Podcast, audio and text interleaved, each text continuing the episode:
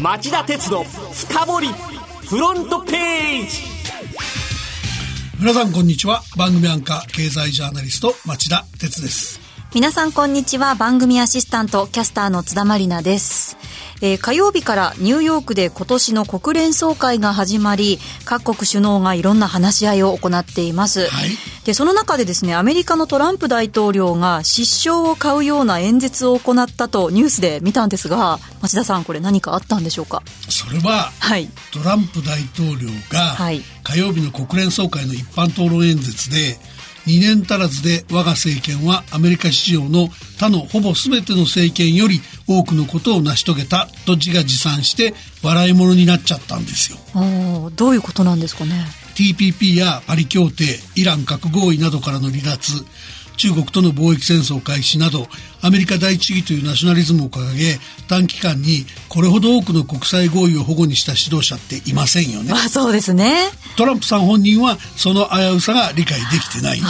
だから成し遂げるというポジティブなポジティブな意味のアコンプリッシュと言い切ったんですよね。はい、でこのフレーズそのものは講演者集会で、えー、よく使うお得意のフレーズなんだけども、はいはい、居並ぶ世界の指導者が、はい、自分の支援者と同じように称えてくれると信じ込んでた。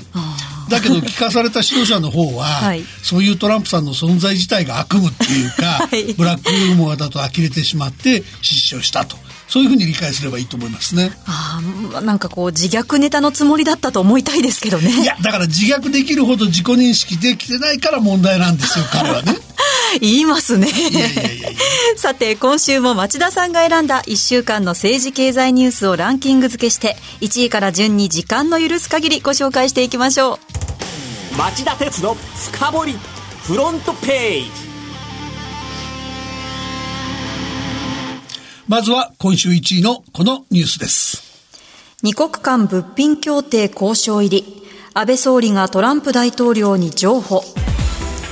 国連総会出席のためニューヨークに滞在中の安倍総理とアメリカのトランプ大統領は現地時間の水曜日米首脳会談を行い二国間の物の貿易を対象にした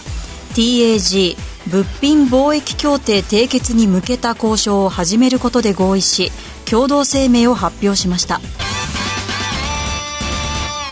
この TAG ニュースでもねたくさん聞いたんですけど、はい、どんな協定なんでしょう？あの TAG っていうのは Trade Agreement on Goods の略語で、はい、複数の国の間で物の、えー、輸出入にかかる関税の引き下げや撤廃について定める協定のことです。はい、で、投資とかサービスなんかの分野を含んでいないので、従来アメリカが交渉入りを要求してた FTA 自由貿易協定とはやや異なるというのが日本政府の立場ですね。なるほど。で、この共同声明でポイントはどういうところになるんでしょう？二つあると思います。はい。一つは交渉中は声明の精神に反する行動を取らないとの一文。はい、これについて、茂木経済財政、えー、経済財政再生大臣が、はい、アメリカが検討中の輸入自動車に対する25%の追加関税の負荷が交渉中に発動されることがないという意味だとの解釈を示しています。はい、それからもう一つが日本の農産品の市場開放について TPP 環太平洋経済連携協定を念頭に過去の EPA 経済連携協定で約束した、えー、除去内容、つまり譲れる内容が最大限との文言も入ったことですね。はい。これって日本にとって有利なことなんですか？日本側の主張通りだとすればですよ。はい。11月のアメリカ議会の中間選挙前の情報は小幅だったことになり、えー、2年後の大統領選挙まで貴重な時間稼ぎに成功したことになります。おということは今回の首脳会談、成功と言えそうですかね？あの、もちろん火種も残ってるし、はい、状況が変わる可能性は否定できないから、喜びすぎは、喜びすぎは禁物ですけども、はい、だけど予想されたほど悲惨な内容ではなく、うんうん、現時点のベストシナリオに近いと僕は思います。あちょっと詳しくぜひ聞きたいんですけれども、今夜の町田鉄の深掘りで、これ取り上げてもらえないでしょうか？それ言っちゃうと嫌われそうなんですけど、まあ、はい、わかりました。やりましょう。はい、じゃあ11時から今晩ぜひよろしくお願いします。はい。じゃあ続いて第2位のニュースは？ドバイ原油高値、3年10ヶ月ぶり増産見送りで供給不安。アジア市場の指標原油である中東産ドバイ原油のスポット価格が火曜午前3年10ヶ月ぶりの高値をつけました。取引の中心となる11月渡しは1バレル79ドル20セント前後と前の週末に比べ2ドル30セントの上昇となりました。上昇の理由は何なんでしょうか？OPEC 石油輸出機構やロシアなど主要産油国が月曜日にアルジェリアで開いた原油の増産開いた会合で原油の増産の見送りを決めたこと、はい、あのトランプさんのイラン産原油の禁輸で需給の逼迫が懸念されてるんですよね。えー、でその後ドバイ原油は木曜日の朝も同じ11月渡しが1バレル80ドル20セント前後とさらなる高値をつけてますから、はい、ガソリン価格も上がりそうですよね。それはちょっと困りますね。続いて3位のニュースは米中貿易戦争で制裁報復関税第3弾発動。輸入品の5割から7割が対象に。アメリカのトランプ政権が月曜。およそ2000億ドル。日本円でおよそ22兆円相当の中国製品に10%の追加関税を課す。対中制裁関税の第3弾を発動したのに対し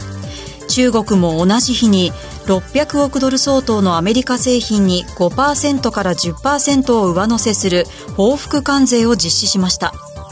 これによりお互い相手国からの輸入品の5割から7割に交換税を課すという異常事態に陥りました。さあ、今回の制裁報復関税なんですが、中身どうなってるんでしょうか？この中国の知的財産権侵害を理由にした制裁関税第3弾の対象品目なんですけど、はい、アメリカ人の暮らしに影響の大きい消費財を中心に5745品目に及び、はい、中国からの年間輸入額およそ5000億ドルなんですが、それのほぼ半分に相当すると。で、これに対し中国も液化天然ガスなどアメリカからの輸入品のおよそ7割に報復関税を課しました。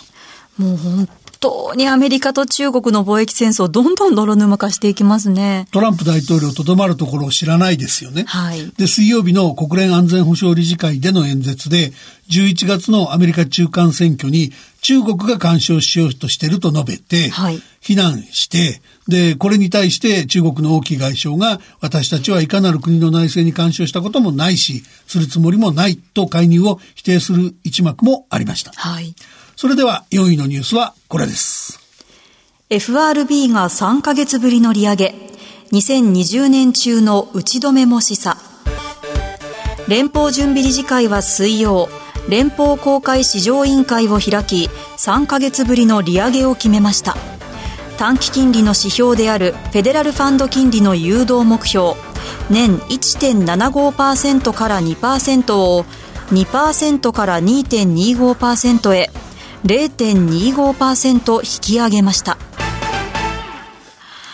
今年3度目の利上げということになりましたが、はい、今後も利上げまだまだ続きますかね、えー、続きます。今後は年内にもう1回、はい、来年は3回、はい、再来年にもう1回、という利上げシナリオも合わせて発表しました。はい、それから再来年の1回を最後に政策金利の引き上げを停止することも示唆しました。はい、であくまで利上げは金融政策の正常化の一環であって、引き締めの意図はないんだということを明らかにして、市場の過剰な動揺を抑える狙いがあると見られています。はい、その市場の反応どうなってるんでしょうか？結構反応しちゃったんですよね。そうでしょうね。で、水曜日の、えー、ニューヨーク外国為替市場で、はい、円相場が一時1ドル113円台前半と、はい、7月以来およそ2ヶ月ぶりの安値をつけましたし、円安で輸出が伸びるんだろうっていうんで、えー、今日の日経平均株価はおよそ27年ぶりの高値をつけました。はい、つけましたね。一方ですよ。はい。IMF は水曜日、アルゼンチン向け緊急融資枠を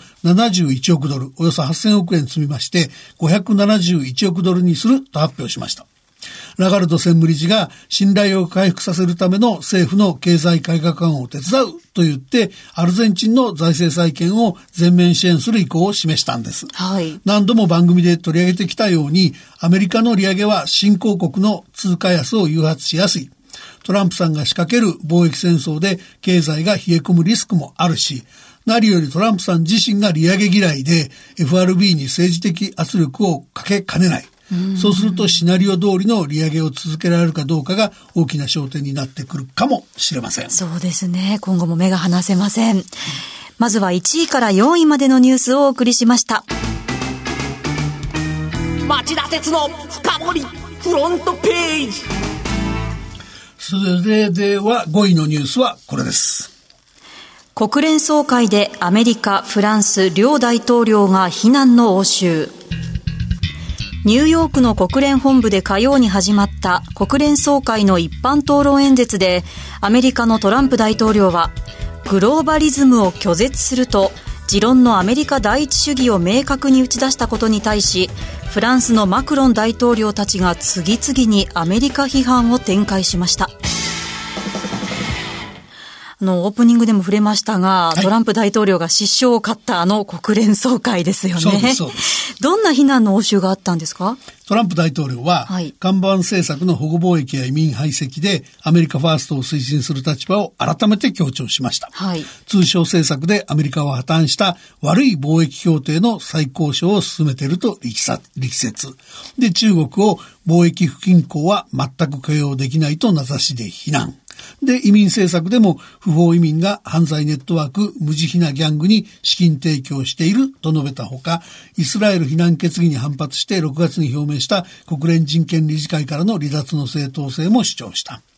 グローバルな官僚主義に決して屈しない。私たちは愛国主義の原則を受け入れるなどとも述べています。もう言いたい放題ですね。でしょ？で、これに対してフランスのマクロン大統領は自国の利益を追求する最も凄まじい無法状態が蔓延していると批判。はい、で、トランプ政権が温暖化対策の国際的枠組み、えー、パリ協定を離脱したのを踏まえて、パリ協定に従わない国とは貿易協定を結ぶのをやめようと呼びかけました。うん、あと、他の国の反応はどうなってるんですか？トルコのエルドアン大統領やイランのローハニ大統領も、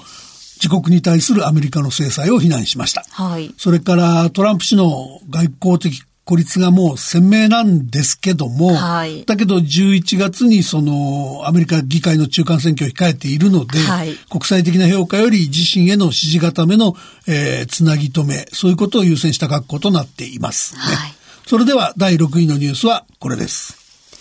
金融庁、銀行の不動産投資向け融資の加熱を牽制。金融庁は水曜公表の行政方針で返済能力を超えた過剰な融資への審査体制を厳しく点検するなど地方銀行の投資用不動産向け融資の実態調査に乗り出す方針を明らかにしました。かけはね、駿河銀行の不正融資問題なんですよ。はい。で、収益力が低下した地方銀行のガバナンスの劣化による不祥事をこれ以上繰り返さないようにしたい考えで、はい。まあもちろん背景には人口減少やマイナス金利政策に伴う利ザヤ縮小で、昨年度に地銀全106校、106校のうち、52校が2期以上連続の赤字になった問題もあります。はい。それでは7位のニュースはこれです。トヨタ4つある販売チャンネルを一本化。トヨタ自動車は2025年頃をめどに現在4チャンネルに分けてそれぞれに独自の車を置いている国内の販売体制を一本化し国内のおよそ5000店全店の販売車種のラインアップを共通にする検討に入ったと新聞各紙が伝えました。あの、これどうしてトヨタは一本化を検討するんでしょうか？車の国内販売は、はい、ピーク時に比べて3割減っています。それから保有から共有へ消費のスタイルも変わってきてますよね。そうですね。なのでトヨタも60年以上続けてきた販売戦略を見直して、販売チャンネルを一本化して、開発製造コストを抑えるだけじゃなくて、1台の車を複数の利用者に貸し出すカーシェアリング、カーシェアリング事業に参入することも検討しているそうです。はい。それでは8位のニュースは厚労省審議会がパワハラ防止策について年内に結論。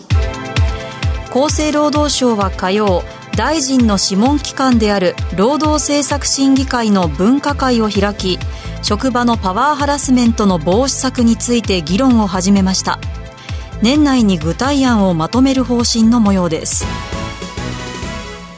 あの、パワハラってね、いろんなところで今問題になってニュースでも言われていますが、はい、厚労省これまでパワハラ防止策について議論してこなかったんですか？いや、したんですけどまとまらなかったんです。あの、厚労省は去年の5月、えー、労使と学識者の検討会を設置して、パワハラ防止策設置の法的義務付けの是非を検討したものの、10回会合を重ねても妥協点を見出せず、今年3月の報告書で両案を併記し、労精神で議論を続けるべきだって先送りしてたんですね。はい。ということなので、今回も議論の争点は、対策を企業に義務付ける法制化をするのか、はい、それとも法的強制力のないガイドラインの策定にとどめるのか、はい、それからどんな行為がパワハラに当たるか、その定義づけもテーマになります。はい、わかりました。町田さんすみません。ここで時間が来てしまいましたので、ご紹介する予定だった9位以降のニュース簡単にお願いできますでしょうか？はい、えっ、ー、と、9位は、えー、三越伊勢丹、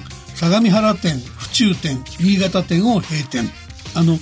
三越伊勢丹ホールディングスの百貨店部門の収益の半分は、はい、東京都内の伊勢丹新宿本店、はい、三越日本橋本店、はい、三越銀座店の3店舗が稼いでるんですね。半分が、うん、で地方とか郊外の店舗は1990年代の後半以降減収が続いていてその日本を訪れる富裕層需要あのなんかも見込めるえー、のは都心の3店舗だけということなので、はい、そこに経営資源を集中して収益力を高めることにしたと。はい。それから、えー、10位は日産とスズキで新たな検査不正が発覚したっていう話、はい、あの両社とも排ガス燃費測定における不正台数が従来の公表件数よりも増えただけでなく、はい、新たな不正があったことも明らかになりました。これはこの番組で何度も言ってきましたけども、はい、自動車業界ではその二重三重の検査体制が無駄でコストを押し上げているためこうした怠問が横行してるんだっていう釈明をよく聞くんですけどもだけどルールがおかしいならばルールを直すべきで、はい、ルール破りはものづくり日本の国際的国家的な信用も傷つけかねないから要注意ですよね。はい。あとはこのほか番外として東京都があの電気自動車の購入に補助金つける話、はい、からアメリカの証券取引委員会がテスラのマスク CEO を証券詐欺罪で提訴した話、はい、総理が10月2日に内閣改造を考えている話、はい、えー、そんなところを紹介したかったんですがごめんなさい。時間足りませんでした。はいわかりました。さてこの後夜11時から町田鉄の深掘り今日はどんなお話でしょうか？今夜は、えー、これはトランプ大統領の大幅情報なのか。安倍総理が二国間 FTA 交渉を避けられたわけと題してお送りしたいと思ってます。はいそれでは今晩町田鉄の今日の深掘りで再びお耳にかかりましょう。台風近づいてますからね。皆さんですねあのお気をつけいただきたいと思いますね、ね、はい、はい、それではさようなら